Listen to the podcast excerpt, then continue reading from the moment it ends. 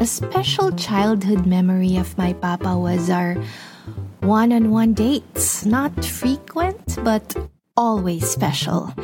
I remember him taking me to a pizza parlor in Cubao, and it felt like we were the only customers in the restaurant, even if it was noisy.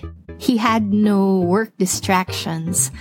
I don't remember profound conversations with him, but the feeling of security I had whenever he would put his arm around me as we walked back to the car is something I will always miss. I miss him.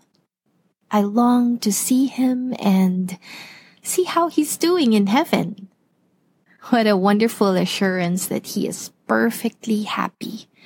What a comforting truth that I have a Heavenly Father who is ever present, who is here.